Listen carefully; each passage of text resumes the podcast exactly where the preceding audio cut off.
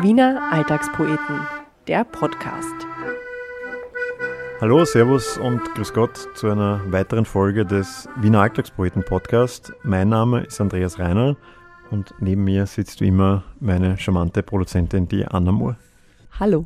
Ja, wir haben heute die weite Anreise an die Ausläufer der Simmeringer Hauptstraße auf uns genommen und befinden uns nun direkt äh, neben einem der größten Friedhöfe Europas, dem Wiener Zentralfriedhof. Zu dieser Jahreszeit werden die Tage ja leider langsam kürzer, die Dunkelheit legt sich über die Stadt, man riecht den langen Winter schon aus seinem Versteck kriechen. Heute feiern wir Halloween, einen Tag, an dem wir der Verstorbenen gedenken, genauso wie morgen zu Allerheiligen. Wir haben das zum Anlass genommen, uns in der heutigen Folge einem heimischen Lieblingsthema zu widmen, Wien und der Tod. Das ist zwar vielleicht nicht direkt eine Liebesbeziehung, aber man hat sich hierzulande doch eher mit dem Ableben arrangiert als an vielen anderen Orten der Welt. Das Verhältnis des Wieners zu den Toten ist dabei seinem Umgang mit den Lebenden gar nicht so unähnlich. Man geht einander nicht auf die Nerven und lässt den anderen in Frieden leben oder eben in Ruhe tot sein. Dabei würdigen wir durchaus die Schönheit, die dem Ende innewohnt und auch dessen Vorteile. Die ewige Ruhe, gekleidet in bequemen Holzpyjama, sanft in die Ewigkeit entschlafen. Das hört sich für den gemütlichen Wiener durchaus annehmbar an. Ja, und äh, wie bei jedem anderen Problem auch, kommt auch beim Tod die Allzweckwaffe unserer Stadt zum Einsatz, nämlich der Wiener Schmäh. Nur ja nicht allzu ernst nehmen den Kerl, dann schaut er vielleicht erst später vorbei. Wir sprechen heute mit einem absoluten Experten, was das Thema Sterben angeht, auch wenn er zum Glück noch sehr lebendig aussieht. Der Geschäftsführer der Bestattung und Friedhöfe der Stadt Wien. Herzlich willkommen, Dr. Markus Bindner. Hallo, freut mich sehr.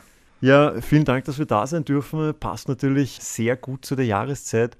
Die erste Frage, die ich an Sie habe, wie wird man Geschäftsführer der Bestattung und Friedhöfe GmbH der Stadt Wien?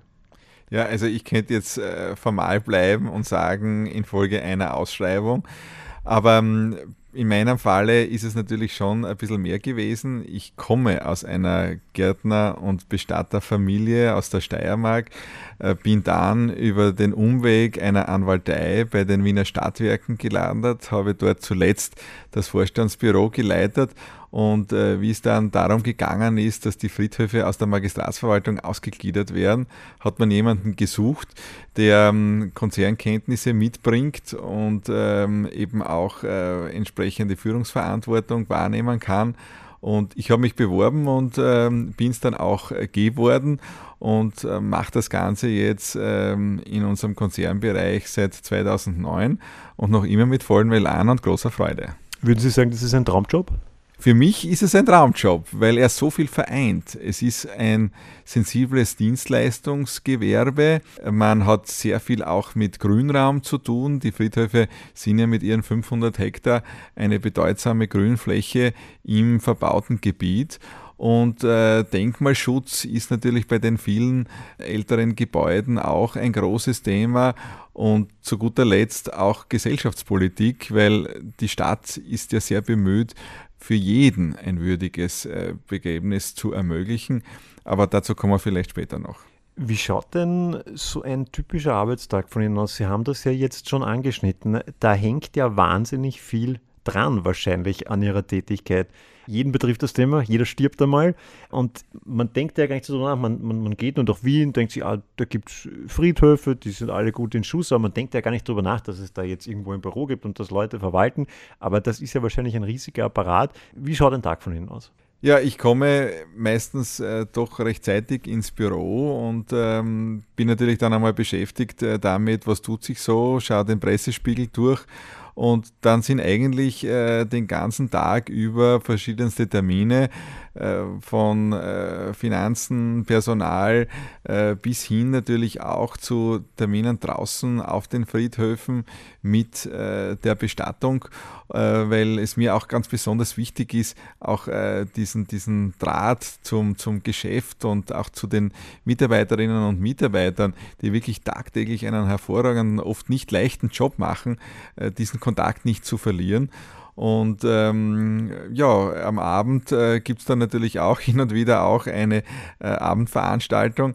Mir geht es halt sehr darum, dass man äh, dieses Thema ein wenig enttabuisiert und in die heutige Zeit herüberführt und insbesondere auch äh, die jüngeren Leute, könnte man sagen, die Kunden von morgen, aber so ist es nun mal, auch ein wenig zu sensibilisieren für diese Bestattungs- und Friedhofskultur, die gerade in unserer wunderschönen Stadt so ausgeprägt ist und äh, wo der gesellschaftliche Trend vielleicht da und dort in eine andere Richtung geht, dem etwas entgegenzustellen. Das ist äh, eines meiner Hauptanliegen. Das ist lustig, dass Sie das so sagen, weil ich dachte mir eigentlich, dass das Thema Tod in Wien eh schon extrem enttabuisiert ist. Ich sage nur so Stichwort Probe liegen. Ich meine, ich habe mit Leuten aus anderen Ländern gesprochen und denen erzählt, die finden das völlig irre, dass wir uns freiwillig da in einen Sarg reinlegen. Also für mich ist irgendwie so die, diese Hemmschwelle zum Tod, die ist eh recht niedrig. Sehen Sie das anders? Ich glaube, da muss man unterscheiden. Also der Wiener ist sicherlich ähm, eher dafür zu haben, auch dem Thema mit einem Augenzwinkern zu begegnen. Wenn wir aber uns vergegenwärtigen, dass doch die meisten irgendwo in höherem Alter in einem Spital oder in einem Pflegeheim versterben, dann ist es schon etwas, mit dem viele heute nichts mehr anfangen können. Und wir merken es dann ja auch oft, wenn die Kundinnen und Kunden zu uns kommen, die Angehörigen und eben ein Begräbnis dann bestellen, ähm, dass sie oft gar nicht wissen, was derjenige jetzt für seinen Tod äh, wollte. Und äh, was wir natürlich auch sehen, ist, dass viele immer mehr sagen, gut, ja, ist mir nicht wichtig, macht halt irgendwas mit mir. Und das ist schon etwas, äh, was äh, eben gesellschaftspolitisch aus meiner Sicht äh, bedenklich ist, weil es schon sehr viel aussagt über eine Gesellschaft, wie man mit den Toten umgeht. Und es soll eben keine Entsorgung sein aus meiner Sicht, sondern es ist ganz wichtig, dass man einen Ort des Gedenkens hat und dass man eben auch dieses Begräbnis als letzte Feier begreift, die möglichst individuell auch gestaltet wird. Ja, ich muss sagen, ich bin auch so, ich verdränge den Tod. Äh, ich habe mich damit auch nicht beschäftigt. Äh, ich habe mir auch noch überhaupt nicht überlegt, wie ich begraben werden möchte. Jetzt nehme ich die Gelegenheit quasi wahr. Wie, wie haben Sie das so Beratungspackages oder kann man da zu Ihnen gehen und sich beraten lassen, wie wenn man jetzt so Griechenlandurlaub bucht? Wie, wie funktioniert das? Ja, natürlich. Also es ist äh, jederzeit möglich, äh, eine unserer Filialen zu besuchen und äh, dort mit einem unserer fachkundigen Mitarbeiterinnen und Mitarbeitern das Gespräch zu suchen, eine Vorsorge abzuschließen. Und man kann ja wirklich sein Begräbnis bis ins letzte Detail schon vor bestimmen, auch schon bezahlen, wenn man möchte und diese Last äh, von seinen Angehörigen nehmen will. Und äh, man kann sich natürlich auch eine entsprechende Grabstätte schon äh, besorgen und gestalten das ist schon etwas, wo viele sagen, zugegeben meist im fortgeschrittenen Alter, das möchte ich machen, weil nur so kann ich mir sicher sein, dass das auch so abläuft, wie ich mir das wünsche und äh, dass die Kinder eben vielleicht dann nicht die Pläne noch einmal verändern, ja, und statt einer opulenten Bestattung mit einem äh, äh, mit einer Kutsche, mit einer Trauerkutsche, dann vielleicht doch nur eine schlichte Feuerbestattung wählen. Mhm. Sie haben jetzt auch das Thema Bezahlen angesprochen. Es gibt ja dieses Sprichwort, äh, nichts ist umsonst äh, außer dem Tod. Aber der Tod kostet ja doch auch was. Also das Sprichwort stimmt eigentlich nicht, weil man muss ja bei Ihnen auch dann das Begräbnis natürlich bezahlen. Das muss ja irgendjemand bezahlen. Wie, wie, wie viel kostet das zu sterben? Ja, also von bis, ja, also ein durchschnittliches Begräbnis, sagen wir immer, inklusive äh, Grabstätte, da sollte man so mit 5000 Euro rechnen, aber es geht auch schon deutlich günstiger. Und ähm, es ist äh, natürlich so, dass äh, in der Regel ein Begräbnis von den Angehörigen bezahlt wird. Ähm, wenn die finanziellen Mittel nicht vorhanden sind oder niemand äh, jetzt äh, zu uns kommt und ein Begräbnis bestellt, dann tritt die Stadt Wien in Vorlage und äh, organisiert äh, über uns ein schlichtes, aber würdiges Begräbnis und damit ist eben gewährleistet, dass niemand äh, auch durch den Rost fällt und ähm, äh, eben auch äh, ein Andenken bekommt. Äh, und ähm, wir sehen leider, dass äh, die Zahl jener, die eben so bestattet wird, doch äh, zunimmt. Ja? Also das ist äh, sicherlich etwas früher hat man vorgesorgt. Ja. Es äh, gibt ja noch immer die Möglichkeit, auch über einen äh, Bestattungsversicherungsverein, äh, den Wiener Verein, äh, eben äh, sein Begräbnis auch schon in Monatsraten zu bezahlen. Und in früheren Jahrzehnten war das wirklich üblich, ja, dass eben die Oma für das Neugeborenen schon einen entsprechenden Wiener Vereinsvertrag eben eröffnet hat, ähm, damit einmal wenigstens das Begräbnis bei aller Tristesse des Alltags einmal ein schönes sein also soll. Also ja. Zuerst Bausparer und dann bei euch gleich den Vertrag abschließen. So wäre es äh, sicher nicht schlecht. Ja. Man sieht, dass durchaus da auch eine Portion Humor äh, auch bei Ihnen mitschwingt und auch bei der gesamten Kommunikation von Ihrer Abteilung. Äh, Corona leugnen sichert Arbeitsplätze, ein Slogan, der ja durch alle sozialen Medien und auch traditionellen Medien äh, kürzlich erst gegangen ist. Man kann sich in ihrem Webshop eindecken mit, mit, mit äh, diversen Sachen, die diesen Slogan haben und auch andere sehr lustige Sprüche. Wie ist es zu dieser Idee gekommen und habt ihr da auch Angst gehabt vor negativen Reaktionen? Wie, wie weit darf der Humor in Wien gehen? Ja, also das Ganze ist entstanden, wie Sie es auch äh, gerade beschrieben haben. Wir haben begonnen recht vorsichtig und dann haben wir uns dann immer weiter vorgetastet und äh, bemühen uns eben, das auch wirklich trennen äh, von äh, dem Tagesgeschäft. Äh, und äh, wie Sie richtig sagen, gibt es diese Artikel alle über das Bestattungsmuseum auch online zu kaufen, weil wenn jemand in einer Trauersituation ist, äh, so etwas natürlich äh, vielleicht auch äh, falsch aufgenommen wird und als negativ und, und, und vielleicht auch pietätlos empfunden wird.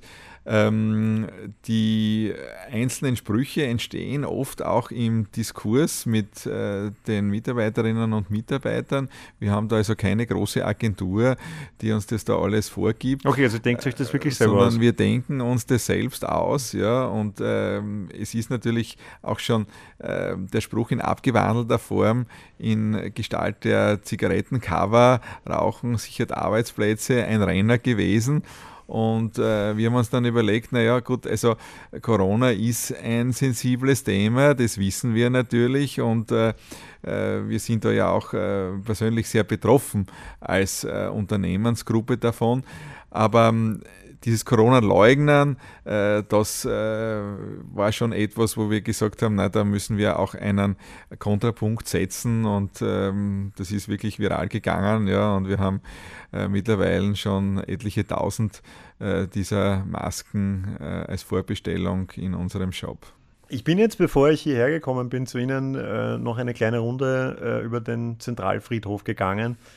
Und ich meine, Friedhöfe sind ja sowieso Orte, die eine Aura haben. Das kommt halt irgendwie mit der Sache mit. Und, und der Zentralfriedhof ist schon nochmal was ganz Besonderes, finde ich. Das ist schon irgendwie ein, ein magischer Ort. Empfinden Sie das auch so? Ja, unbedingt. Also er ist ein magischer Ort, es ist ein Kulturgut, ähm, das da über Jahrhunderte entstanden ist. Und äh, äh, er spiegelt natürlich auch die Geschichte der Stadt wider. Und das ist das Spannende, wenn man sieht, vom schlichten Grab sozusagen bis hin zu den großen Mausoleen. Auch die Grabinschriften sind ja typisch wienerisch, wenn man dann sieht, dass es da die Realitätenbesitzersgattin gibt und den K und K. äh, Hofzirkusdirektor und und und. Also äh, es ist wirklich ähm, ein Sinnbild äh, unserer Stadt und ähm, wir werden natürlich äh, von vielen Touristen besucht, ja, bis hin äh, in den asiatischen Raum, jetzt natürlich in Corona-Zeiten weniger, aber ähm, es sind auch die Ehrengräber, die natürlich eine besondere Anziehungskraft ausüben. Es gibt viele Japaner, die bei jedem Wien-Besuch eben anschließen einen Besuch bei Beethoven und äh, bei der Mozart-Gedenkstelle, natürlich auch äh, bei den äh, Strauß-Brüdern weil das zu Wien dazugehört äh, und ähm, das natürlich hier so wirklich spürbar wird. Und äh, so ist dieser äh, Friedhof, der zu seiner Gründung am Rande der Stadt gelegen ist und eigentlich gar nicht so beliebt gewesen ist bei den Wienerinnen und Wienern, jetzt schon zu einem Kulturgut geworden, auf das man auch ein gutes Stück stolz ist. Und es ist ja allein die Größe ist ja beeindruckend. Und wenn man herfährt, also es gibt ja mehrere BIM-Stationen für einen Friedhof. Und das habe ich jetzt erst gesehen, das wusste ich nicht. Es gibt ja einen von den Wiener Linien betriebenen Bus, der im Friedhof fährt. Habe ich das richtig gesehen? Richtig, es gibt eine Buslinie, die schon seit Jahrzehnten betrieben wird, um eben auch jenen, die nicht mit dem Auto kommen, eine bequeme Anreise zum Grab ihrer Lieben zu ermöglichen. Und äh, vielleicht haben Sie es auch gesehen, es gibt auch Fiaker, äh, die dort eine Rundfahrt anbieten. Wir haben ein Café äh, seit ein paar Jahren am Zentralfriedhof also es ist schon auch ein Ort, wo wir das Leben auch ein wenig auf den Friedhof bringen wollen, weil wir eben auch glauben, dass nur so diese, diese Berührungsängste verschwinden und auch äh, die jüngere Generation mit dem Thema Friedhof etwas anfangen kann. Weil das ist für manche schon noch immer so irgendwo ein Zwang gewesen, ja, man muss also zu Allerheiligen dann mit auf den Friedhof gehen und beim Begräbnis und alles in schwarz und traurig und so. Also äh, mit dem ein wenig aufzuräumen, ähm, wenn man es möchte, das zu ermöglichen, das ist auch eines unserer Ziele. Jeder Wiener kennt den Zentralfriedhof und weiß auch, äh, ja, weiß auch Bescheid, dass da der Falco begraben ist und viele andere berühmte Persönlichkeiten. Jeder Wiener weiß, dass das ein sehr großer Friedhof ist. Können Sie uns irgendwas äh, verraten, wo Sie meinen, dass das vielleicht nicht jeder weiß? So irgendwas Skurriles vielleicht oder irgendwas, was man vielleicht nicht so weiß? Naja, also was viele nicht mehr wissen, ist, dass äh, es in früheren äh, Jahrhunderten eigentlich, also 1874 hm, ist der Friedhof eröffnet worden. Und da war es eigentlich so, dass äh, die Schachtgräber dominiert haben. Also da ist wirklich jeder übereinander sozusagen in ein Grab gekommen und nur ganz wenige konnten sich ein Familiengrab am Rande äh, dieser äh, Schachtgräber leisten. Also die waren so übereinander gestapelt quasi. Genau, mhm. genau. Das ist heute eher unüblich, nämlich. Ja, das sieht man kommt heute nicht mehr. mehr vor. Selbst die Sozialgräber, sozusagen, da hat jeder sein einzelnes Grab. Ja. Und ähm, so hat sich also das Antlitz des Friedhofes schon auch stark verändert.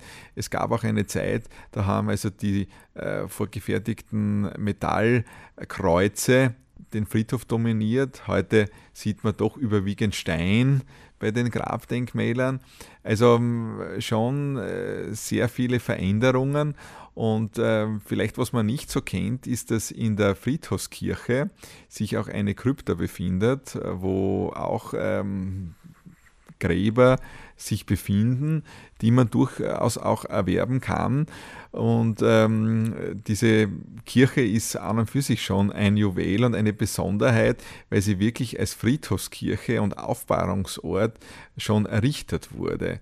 Also das sieht man heute auch noch an den breiten Treppen sozusagen, dass dann eben auch ein feierlicher Auszug gewährleistet werden kann. Ähm, es gibt äh, viele, viele Details, mhm. äh, die einen überraschen. Naja, natürlich muss ich auch erwähnen, die Fauna am Zentralfriedhof. Also es ist äh, vielen schon äh, bekannt, äh, dass es eine Population an Rehen gibt, ähm, die man durchaus auch sehen kann, weil sie natürlich den Menschen ähm, gewöhnt sind. Und ähm, das ist natürlich auch etwas Besonderes, was man auf einem Friedhof nicht erwarten würde. Sie haben da jetzt was angesprochen, was ich mich schon oft gefragt habe. Sie haben ja gerade gesagt, es gibt diese Schichtgräber gibt es nicht mehr. Jeder bekommt so ein, eine einzelne Fläche. So, wie viele Leute sterben jeden Tag pro Wien? Das wissen Sie doch sicher. Ja, also in Wien sind es äh, jetzt äh, auf unseren Friedhöfen rund 50 äh, Personen, die beigesetzt werden. Aber wie geht sich das aus? Ich meine, das, das, das, das ist irgendwann auch ein Platzproblem, oder? Wenn jeder seine einzelne Fläche bekommt. Also dazu muss man dazu sagen, der Zentralfriedhof stellt äh, ungefähr die Hälfte der Wiener Friedhofsfläche dar mit seinen 250 Hektar. Und es ist ja nicht so, dass da immer nur einer in einem Grab mhm. liegt. Also in Wien und überhaupt in Österreich gibt es ja die Tradition der Familiengräber. Mhm. Das heißt, also Es kommt äh, meistens ähm, zunächst einmal einer auf 1,60 Meter in das Grab und äh, der zweite drüber, der dritte, der vierte. Und dann kann man ja auch die Verstorbenen zusammenlegen. Die sterblichen Überreste werden dann noch einmal in einen Sarg gebettet und dann hat man wieder Platz gewonnen für eine erneute Beisetzung. Ja, ja und so kommt es oft vor, dass in einer Grabstelle dann 16 äh, äh, bis 20 Personen auch liegen äh, über die Jahrzehnte hinweg. Und ähm, deshalb gibt es auch am Zentralfriedhof drei Millionen äh, Menschen, die dort bislang beigesetzt wurden, in rund 330.000 Gräbern. Wahnsinn, drei Millionen Tote liegen da eigentlich nur, nur über die Straße und da muss man gehen und, und äh, kann drei Millionen Toten begegnen. Aber trotzdem, das Thema interessiert mich. Jetzt ist ja so, man liest immer, die Leute wollen nicht mehr in Familien zusammenleben, die Wohnungen werden immer klein, alle, alle haben nur noch Single-Haushalte. Was machen Sie dann mit denen, wenn da jetzt jeder nur noch ein Single-Haushalt ist, keine Kinder, keinen Partner, alle sind nur noch im Internet und dann sterben sie und dann brauchen die ja dann auch einen, einen Single-Haushalt im Grab. Wie, wie ist das ein Problem, glauben Sie, was da entstehen könnte in Zukunft? Nein, also ich glaube, ein Problem ist es keines, weil wir haben ausreichend Friedhofsfläche in Wien. Es äh, gibt natürlich einen Trend auch zur Feuerbestattung, die per se platzsparender ist. Kann man sich vorstellen, eine Urne braucht weniger Platz als jetzt ein Sarg. Und es nehmen natürlich auch äh, verschiedene Naturbestattungsformen zu. Das heißt also, die Anzahl der Gräber auf den Friedhöfen sinkt. Deshalb gibt es also überhaupt kein Platzproblem. Aber ähm, Sie haben schon recht, ähm, es nehmen die familiären Bande und vor allem auch äh, vielleicht äh, die Determinierung durch die Religion eher ab. Und so sind es eben andere Peer Groups, würde man neudeutsch sagen, die dann eben Bezugspunkte sind. Und es gibt da auch schon Entwicklungen, dass ähm, beispielsweise man sich auch mit äh, seinem Tier beisetzen lassen will. Das geht mit Tierasche, äh, Humanasche gemeinsam in einem Bereich einer unserer Friedhöfe in der Feuerhalle Simmering. Aber ähm, es gibt auch, wenn man jetzt nach Deutschland blickt, beispielsweise schon auch ein Grab für Fußballfans, ja, von Schalke beispielsweise. Ja. Also da bettet man sich dann nicht mit der Familie, sondern eben mit seiner Peer Group, die dann durchaus unterschiedlich sein kann. Und äh, ich glaube, das ist sicherlich auch so ein Trend, der bei uns Einzug halten wird. Für mich sind so die zwei Klassiker sind Begraben und, und Feuerbestattung, haben Sie ja schon gesagt. Aber da kommen immer neue Sachen. Naturbestattung habe ich gelesen. Unter dem Baum kann man sich auch begraben lassen im Zentralfriedhof. Was, was sind das so die heißen Trends gerade? Ein Trend ist eben, dass viele sagen, das klassische Familiengrab, manche sagen auch der kleine Schrebergarten sozusagen, den man da hat, ähm, wird weniger attraktiv, weil man sich oder eben den Angehörigen dann auch die äh, Grabpflege ersparen möchte. Und äh, so ist eben diese Idee der Naturbestattung aufgekommen, äh, die wir auf unseren Friedhöfen in Wien auf mehreren Orten in verschiedener Form anbieten. Sie haben es schon erwähnt, einerseits äh, gibt es äh, auch am Zentralfriedhof Waldbereiche, wo man dann Urnen unter Bäumen beisetzen kann. Es gibt aber auch äh, beispielsweise Familien- und Freundschaftsbäume auf dem Stammersdorfer Zentralfriedhof, wo man eben auch als Familie sich einen Baum äh, nehmen kann und dort die Urnen beisetzt. Dann gibt es äh, einen Bereich, der nennt sich Urnengarten, wo man also im Ehrenhof der Feuerhalle Simmering unter Blütenstauden die Urnen beisetzt. All das ist eben geprägt von dem Gedanken, dass die Grabpflege die Natur übernimmt und äh, von der Idee, dass eben die Asche dann irgendwo auch neues pflanzliches Leben nährt und in irgendeiner Form weitergibt. Und äh, das wird schon zunehmend angenommen. Jetzt haben Sie sehr viele Bestattungsarten uns erzählt. Darf ich Sie fragen, haben Sie sich wahrscheinlich schon Gedanken gemacht, wie Sie sich einmal bestatten lassen werden? Ja, natürlich. Da bin ich ein Traditionalist. Auf einem Friedhof, ganz klassisch in einer Gruft als Sargbestattung mit äh, meiner Familie. Also das ist klar, aber ich verstehe trotzdem, dass man sagt, naja, also dieser klassische traditionelle Gedanke, der ist nichts äh, für einen und man möchte etwas anderes ausprobieren, bis hin eben zum Diamanten, ja, der auch aus einer Asche angefertigt äh, wird und aus der Asche wird ein Diamant. Das funktioniert wie? wie, wie ja, das ist ein, ein, künstlicher Prozess mhm. sozusagen, mhm. wo man mit hohem Druck und hoher Temperatur dann eben aus Asche, Kohlenstoff einen künstlichen Diamanten herstellt, mhm. Den man auch von der Größe her wählen kann. Den kann man sich ein, dann an den Finger stecken, an einem Ring? Richtig, oder? Also, man kann okay. den in ein Schmuckstück äh, verarbeiten. Es sollen dann äh, vielleicht manche Frauen auch meinen, das siehst, so gefällt mir jetzt endlich. Ja? also da kann man seinen Gedanken freien Lauf lassen und äh, da gibt es jetzt äh, wirklich schon viele, viele verschiedene Angebote, auch im Wasser natürlich die äh, Bestattung äh, möglich. Äh, Aber vorher verbrennen, oder? Bevor man ins Wasser geht. Oder richtig. kann man auch die Leiche ins Wasser werfen und dann einfach. Nein, nein, also jetzt äh, zumindest äh, jetzt äh, in äh, unseren Regionen nicht. Irgendwo anders auf der Welt wird das sicherlich auch praktiziert, ja. Aber ähm, äh, es ist äh, sicher so, äh, dass jetzt gerade auf der Donau Zerge, die dann dort herumschwimmen, ähm, schon ein Problem darstellen würden. Also da bleibt man doch lieber äh, bei der Asche und da gibt es auch eigene Orte, äh, die dafür vorgesehen sind. Äh, weil ja, das muss man schon auch immer mit bedenken. Äh, Pietät äh, spielt schon auch eine Rolle, ja, und man darf jetzt nicht vergessen, dass es, auch wenn es Asche ist, sich um menschliche Überreste handelt, die jetzt nicht einfach so irgendwo in der Luft äh, herumgewirbelt werden sollen, wenn wir da schon bei den skurrilen Dingen sind. Ähm, ich war unlängst auf einer äh, Bestattermesse in Paris und äh, dort erlaubt äh, das lokale Recht auch schon, dass man Asche mit einer Drohne über dem Meer verstreut. Mhm. Und ähm, das Unternehmen, das äh, diese Dienstleistung anbietet, ähm, hat sich da auch einen besonders idyllischen Ort ausgesucht, nämlich bei Mont Saint-Michel. Und äh, die haben dann schon erzählt, dass die eben auch nur zu bestimmten Zeiten fliegen können, weil wenn der Wind zu stark ist, weht die Asche in Richtung der Touristen auf Mont Saint-Michel. Ja, also das ist etwas, was man natürlich nicht haben möchte. Ja. Mhm wenn ich mich da ganz kurz einschalten darf. Das heißt, es ist bei uns in Österreich nicht erlaubt, dass man die Asche in den Wind streut, weil das ist ja auch eine sehr romantische Vorstellung von so möchte ich einmal sein, wenn ich tot bin, verstreut meine Asche über der Donau. Das ist hier nicht erlaubt, oder wie? Also in Österreich ist es so, dass es neun Landesleichenbestattungsgesetze gibt, die auch äh, durchaus unterschiedlich sind.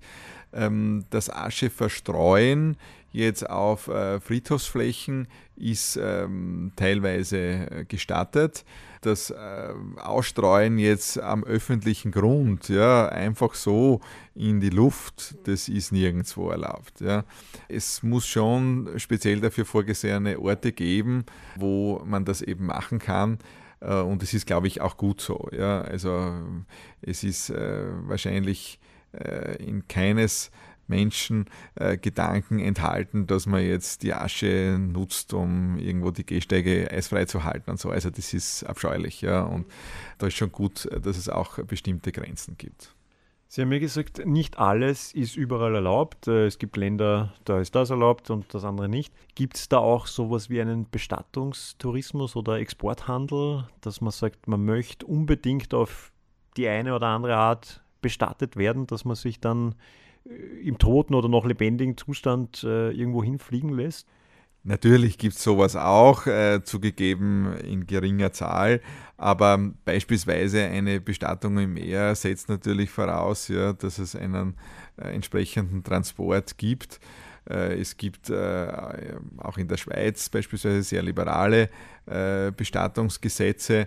Da kann man also auch irgendwo im alpinen Raum Asche verstreuen. Also gibt es ja, aber wie gesagt, das ist dann eigentlich schon äh, sehr exotisch und es sind wahrscheinlich sehr viele, die sich das durchaus auch einmal zu Lebzeiten als Möglichkeit überlegen.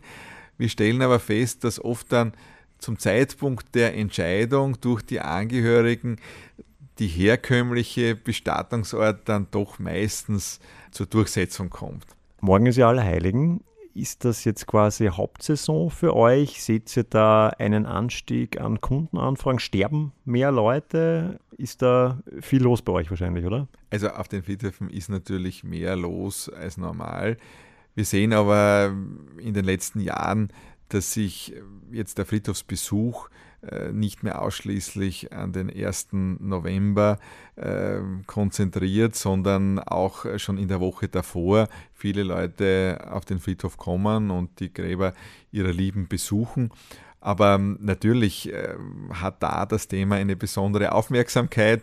Das ist auch der Grund, wieso wir äh, jetzt sprechen über das Thema. Und ähm, es gibt äh, natürlich dann auch im Zuge eines Friedhofsbesuches verschiedene Kundenwünsche, die dann eben auch dort erst auffallen und dann an uns herangetragen werden. Also ja, es ist für uns die Hochsaison, die fünfte Jahreszeit, wenn man so möchte, in der Bestattungs- und Friedhofsbranche der ureigene Grund, einen Friedhof zu besuchen, ist ja, dass man äh, das Grab eines Verstorbenen besucht. Aber es gibt ja in Wien viele Leute, die einfach so auf den Friedhof gehen, die gehen dort spazieren, äh, die trinken dort auch mal ein Bier.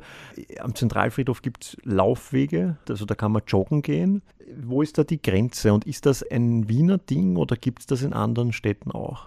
Es ist jetzt kein äh, Wiener Ding, es ist natürlich so, dass die 46 Friedhöfe in Wien mit ihren 500 Hektar Grünfläche per se einen Erholungsraum darstellen, der immer schon genutzt wurde von den Wienerinnen und Wienern. Wir versuchen natürlich schon auch ein wenig lenkend einzugreifen. Sie haben die Laufstrecke erwähnt. Die haben wir bewusst auch ausgeschildert, damit man eben nicht zwischen den Grabreihen herumläuft, sondern eher auf den Hauptwegen, um eben andere in ihrem Gedenken nicht zu stören. Es ist äh, sicher so, dass auch äh, das Café jetzt äh, nicht ein Beisel sein soll, ja, wo dann am Abend irgendwelche leicht angetrunkenen ähm, sich äh, da lautstark ähm, bemerkbar machen, sondern wir schließen auch das Café mit dem Friedhof.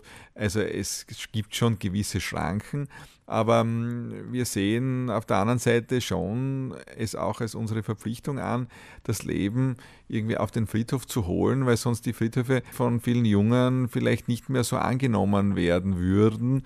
Und äh, es gibt uns schon sehr recht, dass die Leute diese Angebote ähm, stark annehmen. Das Café funktioniert hervorragend. Wir machen beispielsweise auch einmal äh, alle zwei Jahre ein Konzert äh, am Zentralfriedhof, den sogenannten Nachklang, wo es dann auch eine äh, launige Moderation gibt. Und ähm, da kommen also bei gutem Wetter bis zu 3000 Leute, die eben den Friedhof auch einmal zu einer anderen Gelegenheit besuchen wollen und ähm, dann sich wirklich sehr erfreut zeigen, ob ähm, der Pracht, die sich dort bietet in, in unmittelbarer Nähe zur Friedhofskirche. Und ähm, mit Bezugnahme auf die vielen Verstorbenen, die da ringsum liegen. Und ähm, diese Veranstaltungen, auch Nachtführungen, die äh, äh, zuletzt auch äh, angeboten wurden, die zeigen eben schon, dass man jetzt nicht nur den Friedhof als Ort der Trauer und des Gedenkens sieht, sondern eben auch ein Stück weit ähm, er zum Leben dazugehört und diesen Gedanken wollen wir in Zukunft äh, sicherlich noch weiterführen. Gibt es da auch skurrile Aktivitäten, die Menschen auf dem Friedhof durchführen? Also ich weiß nicht, so Geisterjäger oder, oder sowas passiert das auch? Es soll zu Halloween schon da und dort auch äh, zu besonderen äh, Veranstaltungen gekommen sein. Äh, wir sehen natürlich, dass am Friedhof auch äh, verschiedene Interessensgruppen zusammenkommen. Ich bringe dann auch immer wieder das Beispiel, dass ja eigentlich nur in unserem römisch-katholisch geprägten Kulturraum oft die Trauer als etwas Stilles, Schweres äh, wahrgenommen wird und andere Kulturen das ganz anders sehen. Also beispielsweise die Roma und Sinti. Wir sehen, es gibt äh, etliche Gräber äh, von Roma und Sinti auf unseren Friedhöfen und die Angehörigen kommen da gerne, äh, oft auch am Abend, äh, bringen Speisen mit, die Kinder spielen Fußball. Ähm, da gibt es natürlich einen gewissen Konflikt, wenn dann eben die ähm, angestammte äh, ältere Friedhofsbesucherin sich dadurch gestört fühlt. Und ich sage nur immer, naja, also man muss eben schauen, wie in der Stadt per se, eben auch in konzentrierter Form am Friedhof, dass man gut äh, miteinander auskommt, den anderen nicht stört, aber trotzdem auch eine gewisse Großzügigkeit auch walten lässt, wenn eben und, äh, anders eben äh, mit seiner Trauer unterschiedlich umgeht. Wie ist denn Ihr persönlicher Zugang zum Tod? Glauben Sie, dass das sich verändert hat durch Ihre Arbeit? Sind Sie da jetzt irgendwie entspannter geworden oder vielleicht auch das Gegenteil? Wie, wie stehen Sie dem Thema entgegen? Ich glaube nicht, dass sich das wesentlich unterscheidet äh, jetzt äh, von dem Umgang äh, anderer Personen. Wenn man persönlich berührt ist, wenn die Oma verstirbt oder ein, ein naher Verwandter, dann bin ich natürlich genauso betroffen. Ja. Es ist ähm, vielleicht ähm, schon ein Stück weit abgeklärter, wenn man äh, eben keinen persönlichen Kontakt zu den äh, Verstorbenen hat. Ich äh, versuche äh, aber dennoch äh, immer wieder, auch wenn ich am Friedhof bin, mir ein wenig klar zu werden, auch über die eigene Ähnlichkeit und ähm, über das Dasein und die Aufgabe eben in dieser Welt. Und äh, ich glaube, das ist auch ein Grund, wieso viele auch immer wieder ähm, einen Friedhof besuchen, weil es ja nicht nur um die anderen geht, die dort begraben liegen, sondern weil es eben auch die eigene Ähnlichkeit sichtbar macht. Das ist, glaube ich, ein sehr schöner Gedanke. Das äh, gibt einem auch sehr viel Demut und andererseits aber auch äh, oft auch Zufriedenheit mit dem, was man eigentlich geschafft hat. Das gibt mir immer wieder Kraft und kann ich nur jedem empfehlen, besuchen Sie die Friedhöfe. Man kann eigentlich kein besseres Schlusswort finden für diese Episode. Vielen Dank, Dr. Markus Pinter, für das Gespräch und ja, an euch da draußen ein schönes Halloween-Fest und ein schönes Allerheiligen-Morgen. Ganz egal, ob ihr es am Friedhof verbringt oder woanders. Macht es gut. Servus und Baba. Wiener Alltagspoeten, der Podcast. Zu hören direkt über die Website wieneralltagspoeten.at oder auf Spotify und Apple Podcasts. Wir freuen uns, wenn ihr uns abonniert und die Folgen teilt. Danke und bis zum nächsten Mal.